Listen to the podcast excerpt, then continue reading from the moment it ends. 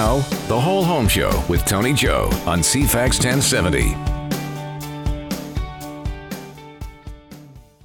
Thanks for tuning in. You're listening to the Whole Home Show, and I'm Tony Joe. Our show is brought to you in part by Denise Webster, mortgage broker with Dominion Lending Services Modern Mortgage Group, and Lori Zorn, insurance manager for Island Savings. If you're looking for advice on insurance or mortgages, you can always get in touch with Denise and Lori. They are experts. They're excellent to speak with. To find their contact information, just visit the CFAX 1070 website and look under shows. There you'll find us, the Whole Home Show with Tony Joe, and their contact information is there. Or you can always reach out to me. You can find me online on the CFAX website or anywhere in social media. I'd be happy to connect you. If you are looking for an expert realtor to help you purchase or sell your property, you can also call me. I am, after all, a 26 year local veteran and top agent with Remax Camosun, Victoria's most productive real estate brokerage. Today on our show, we'll be talking about climate change as it relates to real estate in Victoria with Gregg Meiklejohn. And also in our studio, we have the 2018 president of the Victoria Real Estate Board, Kyle Kerr. Let's start our show with our usual weekly listener question. If you have a question or curiosity about real estate, call us on our hotline, which is 250 414 6540 or you can find us online at cfax1070.com and we'll discuss it on the air. By the way, if you were fumbling for your pen to write down our phone number, don't worry, because if you're a podcast listener, you can also download our podcast on iTunes or Google Play. Of course, that is the Whole Home Show with Tony Joe. I have an email from Veronica, and she asks actually two questions. What kind of education must realtors take? And what's the worst part about being an agent? Um, what kind of education must realtors take, and what's the worst part about being an agent? Well, thank you, Veronica. Uh, I don't know if you're asking the question because you're thinking of becoming a realtor. Uh, or if you're just curious about our role uh, in the business. But uh, your first question, though, is what kind of education must we take? Uh, first of all, uh, the Sauder School of Business does the applied real estate practice course. Uh, it is a uh, course that um, is done by correspondence. It includes a number of things talking about uh, real estate as a business, uh, real estate as far as identifying the types of real estate, um, a little bit about construction. Uh, there's some components about mortgaging. Uh, I'm actually reaching here because I took it 26 years ago, so uh, it's been a really long time. I can tell you though, after the course is taken and the exam is passed, uh, a candidate must take the um, uh, I'm sorry, the first one was licensing course. They must then take the applied practice course, which I happen to be an instructor for.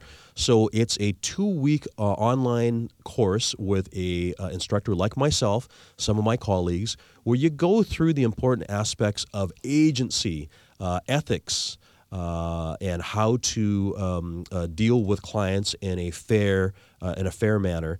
Uh, it's a really uh, uh, exhaustive course. Actually, it's it's it's very good. If I have to say, I didn't write it, by the way. I'm just one of the instructors. after the two week, oh, and also too, there is a component about writing contracts because, of course, we need to make sure that new licensees are well versed with writing contracts before they get out there in the field. After they take their two week course, they do two days in class. Uh, and at that point, they have basically a learner's license. So they can sell real estate, but they're not fully licensed uh, because the next component is a four and a half month practical course, which is done and overseen by the managing broker the licensee has to do a number of tasks. I think it's 10 tasks, things like holding an open house, writing a listing contract, writing a purchase contract. And they have to pass all of those things uh, with one final day in class before they become a full fledged realtor. Now, that's not the end of education. Uh, realtors must also have uh, uh mandatory education uh, on their relicensing. We get relicensed every two years, and every two years we must complete uh, a number of uh, in class courses to maintain our license. Uh, one of them is always a legal update, uh, where one of the lawyers uh, in the British Columbia Real Estate Association roster uh, talks about all of the latest legal issues that have come up.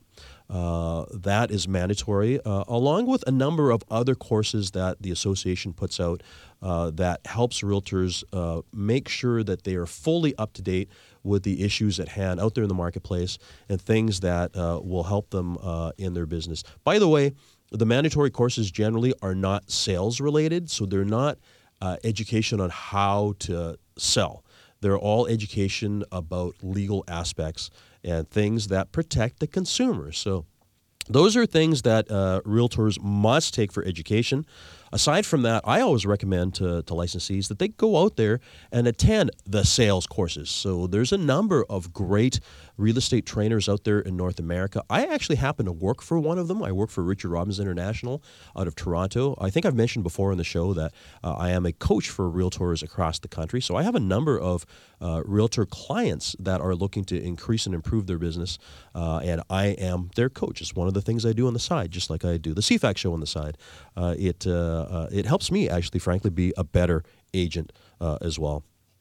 Now, what's the worst part about being an agent? Uh, do we have Kyle's mic on right now? Maybe we can ask Kyle. What's the worst part about being an agent, Kyle? Uh, I think it always depends on how you look at it.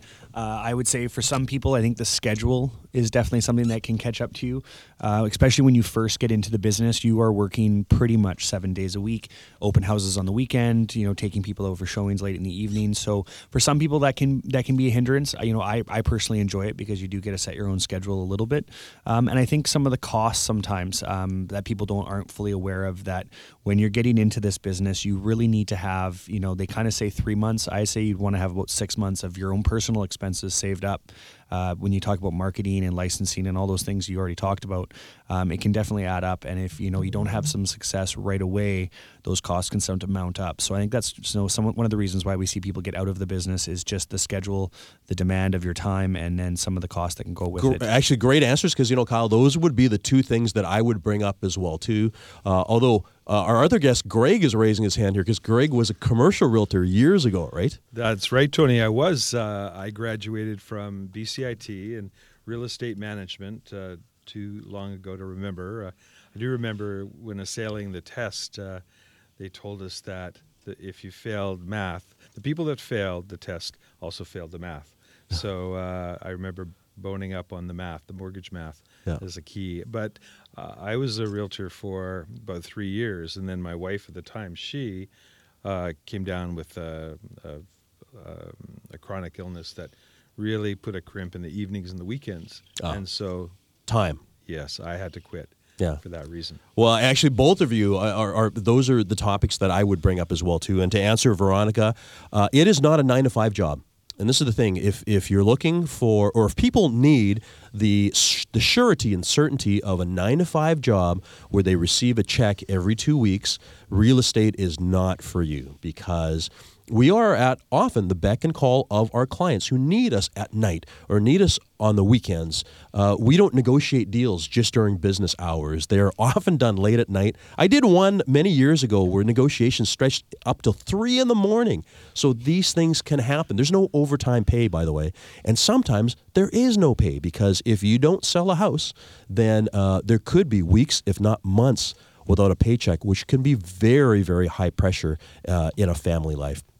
The uh, other thing, as Kyle mentioned, is it is a business. So even if you are away on holidays, there are costs that continue on. It's just like having a retail store, um, just without the storefront. So you're paying um, uh, the cost of being a brokerage. You're paying the expenses uh, of advertising and licensing and all of these things. So um, I would say those are the worst parts about being an agent. Uh, although I'll admit to you, Veronica, I've been at it for a long time, so I don't really feel those things anymore. You know, when you're at it, I guess for long enough, um, they're no longer issues. So uh, I, I would have to say uh, myself, there is really no bad part about being an agent. I love it. Uh, it is a very fulfilling life. It enables me to do all the fun stuff I get to do, just like being here with you right now on CFAX and all the other things I do out there in the community. So thanks for your question, Veronica. And a reminder to the rest of you if you have a real estate question you like answered on our show, please visit the CFAX1070.com website or call our hotline, which is 250 414 6540. And for our podcast listeners, find us on iTunes or Google Play. It's the Whole Home Show with Tony Joe. We're now going to take a quick little break. We'll be back in just a moment with Gregg Meiklejohn to talk about climate change. Back in just a moment. Thanks for coming back. You are listening to the Whole Home Show, and I'm Tony Joe. Our guest right now is the co owner of Enrollment Resources, which is an education software company. But that's not the reason why he's here. Gregg Meiklejohn is here to talk about climate change as it relates to real estate in Victoria. I've known Greg now for actually I can't even think of it. It's over. Tw- I think it's twenty years or so, right? Oh, north of 20 North years. of twenty years. Say. All right. And I'm I'm glad to have you here. Thanks for coming, Greg. Okay, thanks, Tony. Now, okay, here's a big question for our listeners. This is a real estate show. Yes. What brings you here? Well, uh, I, I have uh, taken a uh, uh, some intense training in Pittsburgh uh, back in September. Uh, there's this gentleman named Al Gore. I think maybe some people would have heard of this fellow before. That's right. He's a he's a politician down south, and he took a run at the U.S. presidency, and he was always deep into the climate change uh, challenge, uh, and he has organized this huge developing infrastructure called the Climate Reality Corps. The Climate Reality Corps are a, series of people, uh, a series run every year. Uh, this was in Seattle. It was previously in Jakarta, Indonesia, and goes all over the world. And they they bring people in for these three day intensive training, and they they teach people how to be activists as it relates to climate change. And then we all go back to our respective communities. And uh, the the handshake is that they pay for us to come out they teach us and feed us and whatnot. And in exchange, we give presentations on climate change in our respective communities. Which you have been doing. I have been, yes, Yes. and uh, throughout the Pacific Northwest, and uh, actually focusing more in the business communities. But um, here we are, and we're talking about uh, climate change for a, a brief period of time as it relates to people who own homes and uh, our, our own communities. So many of the listeners will know, of course, that uh, Mr. Al Gore was the author of An Inconvenient Truth, right? Correct. And uh, I've I actually I've read the book and I've seen the sh- there was a documentary uh, many years ago. Right, and then a recent one as well, a follow up, uh, just uh, bringing people up to speed. And um, the the basic uh, place where we're at right now is uh, we're about two thirds of the way to uh, an increase in uh, the heat on the Earth, um, and once we hit this this uh, heat increase of two degrees, we're at 1.2 degrees right now. Um, the scientists that are studying this are basically telling us that the world will continue. It's not going to blow up or anything, but issues as it relates to climate change will no longer be allowed. Uh, you can, we can no longer, as humans, spool this back, uh, walk it back anymore, and we'll be at the mercy of uh, what happens beyond our control. And they anticipate it's like a 500 to 1,000 year uh, Nothing that happens overnight. This is to, to, to bring this back to normal. yes. And so we have this last shot, if you will, as uh, human beings to go and right size this problem. And uh, it, there will be a problem. And uh, it will come sooner and harder than many of us realize. So what are the things that we need to start doing in our communities in order to combat this?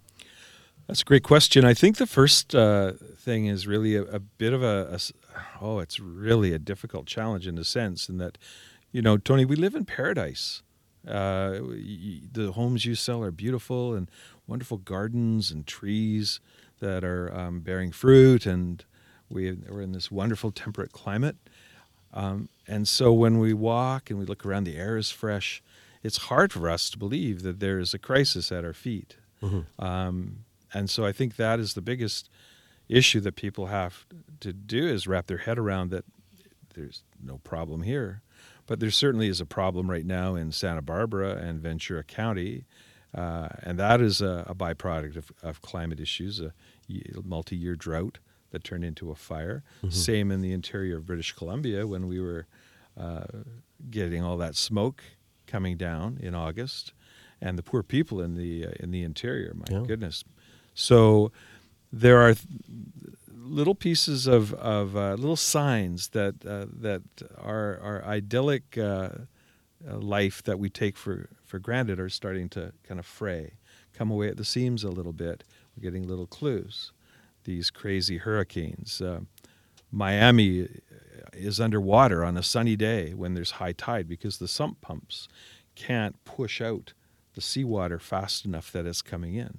And they're filling the aquifers, and the brackish water is killing the trees.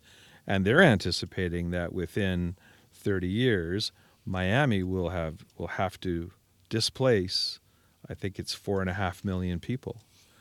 New York City and the island of Manhattan, they're building berms around the entire island, preparing for what's to come. Yeah. So now, uh, the time that you spent in your training here uh, obviously was an eye opener for you. Yeah, it was uh, the first. Uh, Al Gore led with a two-hour, 500 slide, 500 uh, slides. 500 slide, Yes. two-hour presentation on why there was in fact a problem, and and then he uh, took a day and a half and brought out in 45-minute increments Nobel laureate scientists, climate scientists that were studying this from all angles, chemistry, uh, geography, geology, physics, and 1,940 of the of the 2,000 scientists that have been studying this problem are all landing on the same conclusion uh, that when it hits this certain temperature at this certain time, we'll no longer be able to unspool the problem. Yeah. Wow. Uh, so all of the thinkers are there, and, and yet there are people who, who don't believe in this. Absolutely. Um, I think with um, most people, um, it's unfair to say they don't believe that there's an issue. I think they they don't. If you, you slice it, slice the issue into pieces because it's a complex issue. They may not believe that there's a, a slice of it that they, they're they're having trouble with, and um, so I think the key is to just really respect those folks and uh, recognize that part of it might be denial, part of it might be fear, part of it might be, a, hey, I've historically been a um, a recreational salmon fisherman, and there's n- there are no more fish for me to catch. And is that a fluke, or is that just through a series of uh, mistreatment as it relates to the ocean? The acidification of the ocean right in our backyard is starting to take all the fish that we enjoy and eat, and they're going deeper and farther out into the ocean because they need a certain uh, certain Environment. yeah, a certain environment, a certain chemistry to make the um, have them thrive, Yeah. and that's starting to change. Wow. Mm-hmm. Um, and uh, so you're doing presentations around town here. Around town, uh, Oregon, Washington State, Vancouver, what have you. Yeah. So, And and what what are people learning uh, at the conclusion of your your presentation? I think what people are really learning is that, uh, y- you know, the majority of the people recognize that there is an issue and they read, and people are intelligent and they come, but they, they move into a place of denial because it, it is such an overwhelming, such a complex issue.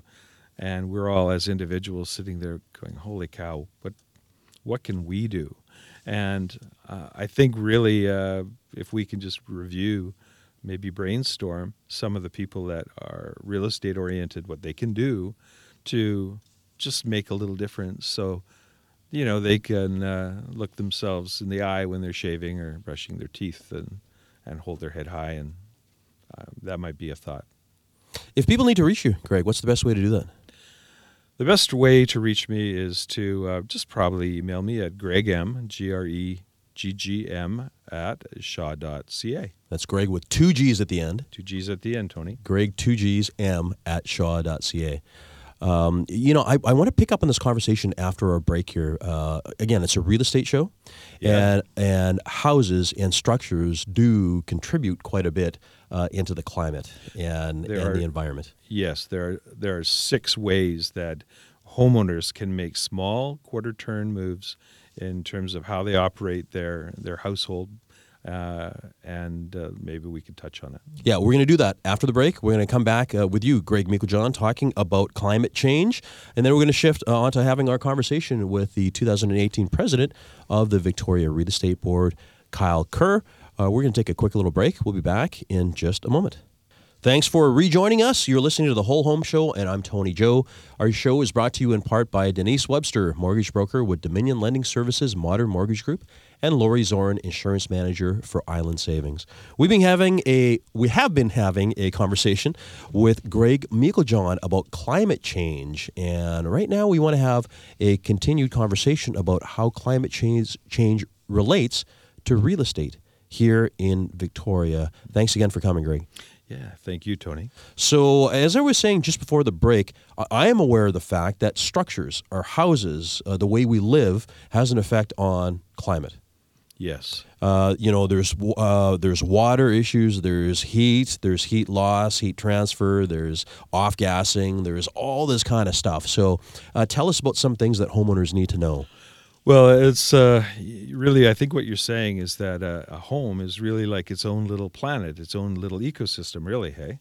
And um, It sure is. Yeah, and and there, there's north of 110 million tons of carbon that are um, pushed into the world every single day, and uh, and yet here we have with our little homes. And what do we do? And uh, will it make a difference? And I would argue that uh, you know the old saying, "A journey of ten thousand miles starts with a single step." And to that end, there are the standard things that we can do, like so many homes have moved to um, uh, uh, heat protection through double paned glass windows. Of course, yeah. Those kinds of So, minimizing heat loss through windows, yeah. Correct. Yeah. There's some, uh, but maybe the the area that where it can there can be some some movement is um, as it relates to, for instance, um, solar panels. The CRD had a program um, where they uh, they will put solar panels, uh, well, the the contractors on a home's roof, and they will, uh, and then the water warms and and and works in like the yachts have these tubular um, uh, pre-tanks, Yeah. and then it feeds into your hot water tank, which in turn lowers the cost to heat your hot water in your home Yes. saving you like a hundred bucks a month.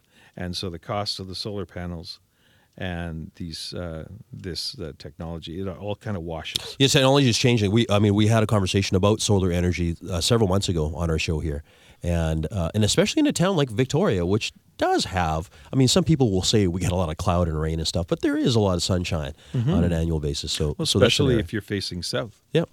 Uh, and then, of course, really, uh, they- they're anticipating that 95% of the world's lighting will be LED. Yep. That's a no-brainer. Uh, the um, gray water management and uh, moving gray water that comes off of your home and uh, into can be diverted into toilets, can be uh, diverted into the garden, um, and so these kinds of little things homes can do um, and then of course there's there's envelope technology there's roofing technology tesla is coming out now with their glass roof. Yeah. the glass roofs that also double up as solar panels yeah. um, By the way, that's going to be my next roof. Like, I'm not ready yet. I got about ten years left on my roof, but we've decided we're going to get that. So. well just to be cool hey Well, it, it, it, it fits in with the electric car, right? So it makes sense. Yeah, Yeah. absolutely. And and electric cars are really there are 38 major car manufacturing companies around the world making electric cars right now. Uh, that's not an if, that's a when. Mm-hmm. Yeah. And um, so start preparing for that. I think um, you know, in addition to being overwhelmed by this huge, uh, the enormity of this issue and the complexity of this issue, combined with the fact that we can't really see it and feel it, our water is incredible. You know, tap Mm-hmm. Here, water- it is here in Victoria. Exactly. Yeah. Uh, you, know the you can drink the tap water uh, in your house, and it's great water. Uh, there's the the other piece where the the wind power, solar power, uh, these kinds of, of solutions that are available, heat exchange, heat exchangers, um, are hmm, they're a little more costly than than what's given. just like hybrid vehicles and electric vehicles are a little more expensive to well, buy. and, and I guess this is the biggest argument is the is the economics, the economics of all the stuff that you were just talking about. Mm-hmm. I mean, a, a great development in town here, Dockside Green, uh, has its own uh, sewage treatment plant. It has uh, water reclamation. It has um, uh, yeah, green roofs. It has um, uh, it's escaping me right now. The heating system, the the heat recovery. heat, re- yeah, just all of these things, and but they were expensive they are. right? So, uh, you know, unfortunately, right now, I, I think it's too common for developers to say, we're just going to build a traditional condo or house because we can't recapture the cost Well, of you- adding this technology, right? You you have to see the point of, the, of view of the builder. I mean, these people are good people. They're ethical. They're building high quality product uh, as it pertains to what we view as normal today.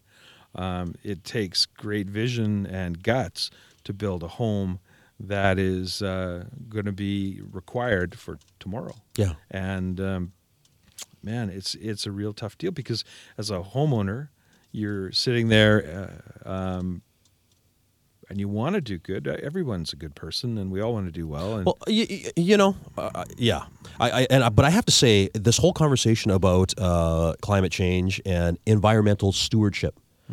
I, I have often thought that we here in Western Canada are ideally placed to be uh, front runners in this area because we live in this beautiful place with beautiful air and beautiful water. Uh, we're very much an outdoors community, um, I, and I and I think that's what Dockside had planned to do. They could have been maybe a little bit ahead of their time.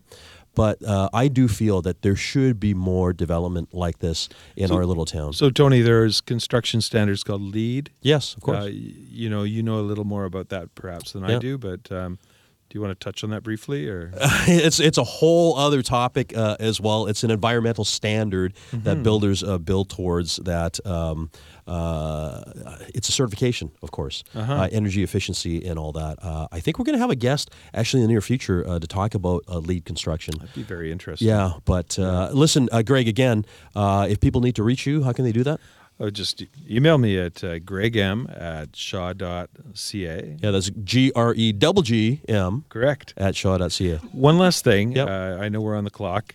Uh, our our beaches are everywhere here in Victoria, and they would be absolutely filthy and disgusting if it were not for the Surfrider Association organizations like that that go out Mm-hmm. with bags and vol- volunteers and clean what you would not believe washes up on our beaches. Wow. So we have here a whole infrastructure of volunteers that work to make uh, life very pleasant around the edges of our homeowners that in Victoria. Yeah, these are things that locals perhaps take for granted. Thanks for coming, Greg. You're welcome, Tony. Nice to see you. Nice to see you. Great. Take care. Uh, now, uh, in our studio, we have with us uh, Kyle Kerr. Kyle is a licensed realtor here in Victoria. Uh, Kyle is the president of the Victoria Real Estate Board, the 2018 president. Uh, he has served as a director for uh, three terms. Uh, Yes, at yes, the Victoria Real Estate Board. This is my fifth year. Yeah, I know this because uh, I did sign your um, nomination form the first time around, right, Kyle? That's correct. Yeah, you uh, you called me. I was on my way to Europe actually on a vacation, and you said, "Hey, I'm going to make you run for director." And I'm glad you did. Well, the, the cool thing, Kyle, is you are the president for 2018. I was the president in 2008. Uh, so uh, um, you're picking up the torch 10 years later. Thanks for coming. Yes, no show. problem. Thanks for having me. Great. Kyle, there's a lot of things here to talk about. Um, we're going to head to a break shortly here, but uh, let's have a quick little chat here about 2017. It's been a pretty hectic year, right? Yeah, it's been a very, very busy year. Um, you know, not quite the record-setting year that we had in 2016. Uh, You know, our current president, Ara Balabanian, I think, was in the talk to you earlier in the year, and 2016 was a, a, a banner year. It was the highest amount of sales we had ever had in Vic- in the Victoria Real Estate Board trading area, uh, just over 10,000.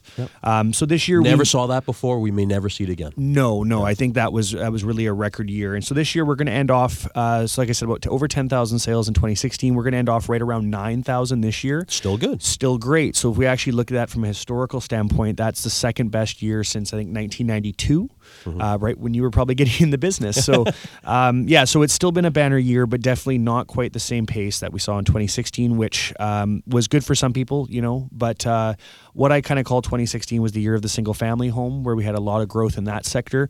Uh, 2017 was definitely more of the year of the condo and, Wow. and the strata property. Well, listen, uh, we're going to take a quick little break here. How true that is, though. I mean, it felt like 2017 was softer, but the thing is, when you compare it to the rest of the years that we've had, it ended up being a very strong one. We're going to take a quick little break. We'll be back uh, to have the rest of our conversation with the 2018 president of the Victoria Real Estate Board, Kyle Kerr, back in just a moment.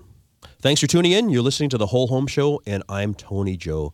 Our guest right now is the president of the Victoria Real Estate Board, Kyle Kerr. Kyle, thanks again for joining us. Thanks a lot, Tony. We were just talking before the break about what happened in 2017 related to 2000, relating to 2016. Uh, 2016, of course, was the Victoria real estate market's banner year. 2017 uh, was less strong, but still strong in the grand scheme of the last 26 or 27 years. Yes, that's correct. Um, we, with the great big population growth that we're having right now, we're just seeing a lot of buyers coming into Victoria, Vancouver, Alberta, Saskatchewan. A lot of Canadians, you know, making that retirement decision to come out to Victoria. Yeah. A lot of movement within Victoria as well, and so just with that rising growth, we're just seeing a lot of still a lot of demand in in the industry and still very low inventory as well. All right, this is a really important point because you just mentioned a lot of movement within Victoria. We know that I can't remember what the numbers. It's like seventy-five percent of the sales that occur in Victoria are from people who are buying or selling within Victoria. Yes, that's correct. I don't have the numbers right in front of me right now, but yeah, still, you know, the majority of our market is still very, very locally based. Yeah. Um, and then outside of that, it's generally the island and the rest of British Columbia that make up the majority of our All right, our where, where I'm getting to here right now is there's this whole there's been this conversation the entire 2017 part of 2016 about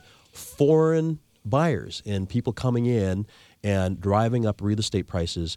A report came out with CMHC at the end of 2017 that actually said Canada wide and in Vancouver specifically, foreign ownership was 4.8 percent. That was the most. That was the most uh, comprehensive study that has been done yet, and yet in what really is the uh, um, it, it's the the epicenter of this whole foreign buyer controversy, Vancouver. There was only 4.8 percent. I think the numbers are probably about the same in Victoria. Yes, that's correct. Yeah, it's right. It's been hovering right around between four and five percent. I think it's crept a little bit higher than that, but not much more.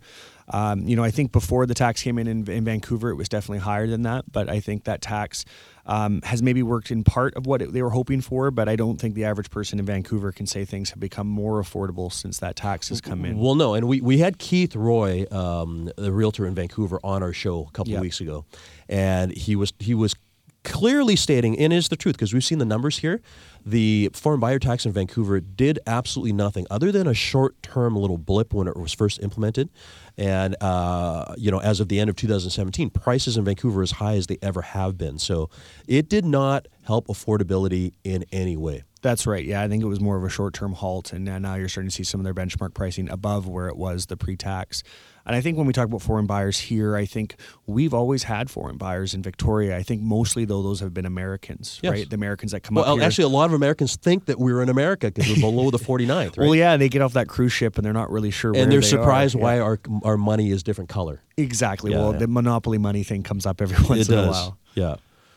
Um, so yes, the Americans. Uh, we've always had a fair amount of Europeans. Yeah, right? Western Western Europe, especially. You know, we are a, a British settlement, right? We are, you know, we are Fort Victoria. So uh, definitely a lot of people from the United Kingdom, and because they've had family that moved over here years ago, uh, and they've come here to visit. That's the main thing that I hear from people. You know, in my day to day real estate sales practice is just, you know, we came here for a vacation and we just absolutely fell in love with this town. Yeah. A lot of what you and Gregg were talking about previously, the climate, the lifestyle. Yeah. Um, you know, when you just what we have at our backyard and at our doorstep is absolutely amazing. Well, So- actually, you know, I've never brought this up on the show yet, but you you've just reminded me. I had clients once that came in. They were staying at the Empress. Yep. uh, and they were looking to they wanted to look at a couple of houses so i was introduced to them i know some of the staff at the empress right Yep. i was introduced to them i ended up showing them three properties with no intention to buy it was basically just a tour of victoria right Yeah. and at the end of the day they bought at the time it was i think it was 1.2 million dollar uh, we're talking 15 years ago. Wow. 1.2 million dollar house. They had no intention to buy but they the allure of victoria the beauty and everything and they were from seattle So Yeah. you know, I mean, it's a very similar environment, right? Definitely. Yeah. But they decided to buy in Victoria. Uh, they sent their kids to school here. They went to St. Michael's. They had a great. I think they were in town for about six years. They had a great time uh, in Victoria until it was time to move back. That is a foreign buyer, right? And this is, you know, there's all this conversation about oh, foreign buyers are driving up prices and and and whatever. Um, I, I, I maintain that it's not the foreign buyers that have driven up prices. It is the vast majority of locals here who have, who in 2017 and 2016 were caught up in that whole supply and demand issue and were in the um, arena of bidding wars and multiple offers. Yeah, no, totally. I think I think you know from the real estate board standpoint, we we didn't feel that the foreign buyer tax at this time made sense for the affordability issues that are at hand.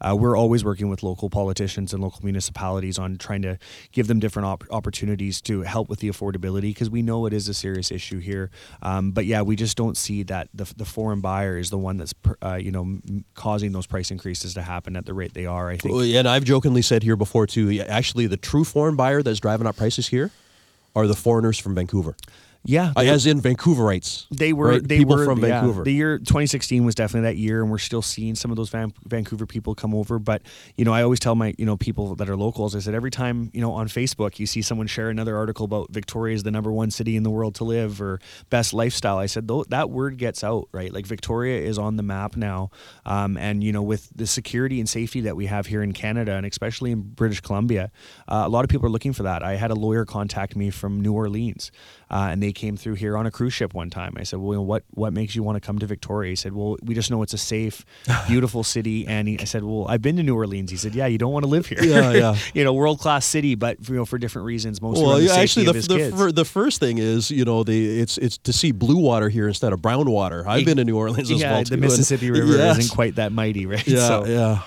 amazing. Uh, Greg, I have a question. Uh, Realtors is an amazing organization, the real estate board, and and how um, how does the real estate board interplay with um, the housing stock that that affordable housing? I guess I could say. Well, we, you know, we we represent, I guess, our you know, the people who I represent, the realtors on the street, right? We represent developers, right? Developers will be our clients. So, you know, you talk to a lot of developers out there; they they are more than happy to help add some of that extra affordability stock um, if they have the right opportunities. But I think you know, there's such a demand right now for housing; it's hard to keep up with all the different segments. Uh, you know, there's a project downtown. It was a partnership of BC Housing and Chard Developments where they're offering condo units at eight percent below market value. So Yeah. I think that's going to be that where I'm I'm a big proponent of them that's myself. vivid, vivid Yeah, at the Yates. Vivid right? at the Yates. We had David Chard on our show several That's- months ago. That's Yeah. right. Yeah. So I think to deal with the affordability issue, I think it's about creating a multitude of supply, um, things like co-op housing, uh, things like affordable units like this, where it's a public and private partnership.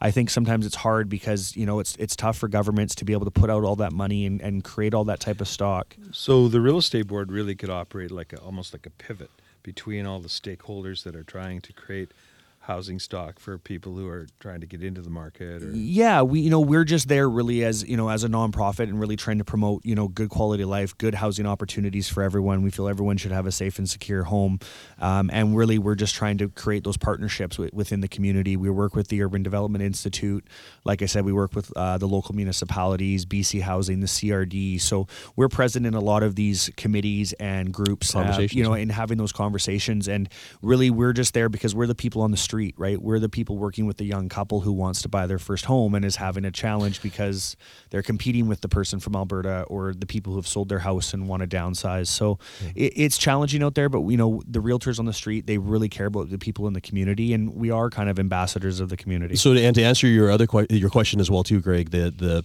the real estate board really is a collection of data as well because we do all, we keep all the records of uh, what properties listed for, what they sold for, days on market, uh, all of that data. Which, by the way, the British Columbia um, Assessment Authority uh, uses to evaluate properties. They get our data, right? Uh, and of course appraisers as well too. That's that's really one of the huge values about uh, organized real estate. Getting back to, to Kyle here, okay. You, now something that you mentioned is uh, people that realtors represent. You talked about young families and all that. See, we we have been under um, fire for the past little while, saying, you know, the real estate community is driving up prices. You guys like it because you're making more commission. You know, uh, all that. I think people forget about the fact that we, you, as a practicing realtor, also represent the young couple who's struggling to get in Oh, right and and, yeah. and you've said so before like uh, because people people have said people have criticized i think even you yourself saying you know you don't want prices to go down because you want to keep your pay up but you've said if prices go down what Well, I say, if, wouldn't it be better for us as realtors that if, if everyone could afford a home, because then everyone would be able to buy and sell all the time. Yes. So I said there'd be more business for us if things were more affordable. So it actually works against us. You know, I think if you look back at 2016, 2017, myself included, I would write 10 offers for every one that would go through because of the competitive you're doing 10 situation. times the work Exactly. Yes. And dealing with like, you know, we treat this very personal. Most realtors become friends with their clients and because it's such an intimate intimate transaction and you know, when you have to see your clients be that emotional when they're having these hard times, you know, it weighs on us as well. So, you know, I think if you talk to 99% of the realtors out there, they would we would way rather enjoy a balanced market where you have time, there's not the rush behind it. People can, you know, get out there and spend some time viewing different properties and get comfortable with the process. So, no, I think, you know, our community, you know, we want what's best for our clients because, you know, happy clients means, you know, business is good for us as well. And and the other part of it too is consumers uh, sometimes forget about the fact that we represent not only the home owners, you know, the ones who are oh they're making all this money now because their properties went up, you know, 100% in a few years. Of course, we represent homeowners and developers and builders, but we represent buyers too. Yeah, we represent everyone with buyers, sellers, investors, uh, downsizers, all that kind of stuff. So we we're working with everyone that's out there, and you know we're we just like I said, we want something that makes it uh, accessible for everyone. And I think right now, like I said earlier, the population growth, we just have a lot of people moving here right now, and I think the infrastructure it takes time to play catch up. You know, the municipalities are trying their hardest. You know, City of Victoria is tr- really trying to speed up their uh, approval processes. The nice thing that the City of Victoria has done is they they're going to fast track affordable housing initiatives, which I think is great. Um, I think it's all the municipalities having to work together a little bit better as well. One of the things we're really promoting is regional transportation. Uh, I think we've got some outlying communities where homes are a lot more affordable, but there's just not good transportation access right now. So when we were in Ottawa earlier in the year, we were talking to Randall Garrison about some money from the federal government. Maybe with the new the new NDP government we have here in BC, we can get some funding going for some light rail or something. But I think if we have better transportation, uh, then housing will be better. Because if you talk to someone from Calgary, from Toronto, uh, you know, a half an hour commute is nothing, right? Yeah. They're dealing with an hour to two hours. Yeah. Or- so yeah. you know, to, to sort of come in on, you know, from Langford sometimes, you know, on the on the Colwood crawl isn't isn't bad for someone from Toronto, but for someone from Victoria, it seems like you're going, you know, 100 miles away. For sure. Uh, Kyle, the contact infor- information for the real estate board. Um, you can the real estate board's website is www.vreb.org. Uh, the phone number there is 250-385-7766. Yeah, and for our listeners, the Victoria Real Estate Board does uh, publish stats on the first of every month. So uh, you'll find it in the news, or you can go online. Uh, the the recent month sales uh, and and all of that. There's great information. Yeah, I provide my monthly stats report that gets shared, you know, with the Times Colonist, a lot of the other local newspapers, and across Canada as Great. well. Thanks for joining us, President Kyle, and also uh, our other guest, Gregg Meiklejohn, talking about climate change. Thank you for joining us. Thank you, Tony. Great. Thank Uh, you. And this is the Whole Home Show. I'm Tony Joe. Thanks for joining us this week. I'll be here for you all this time next week.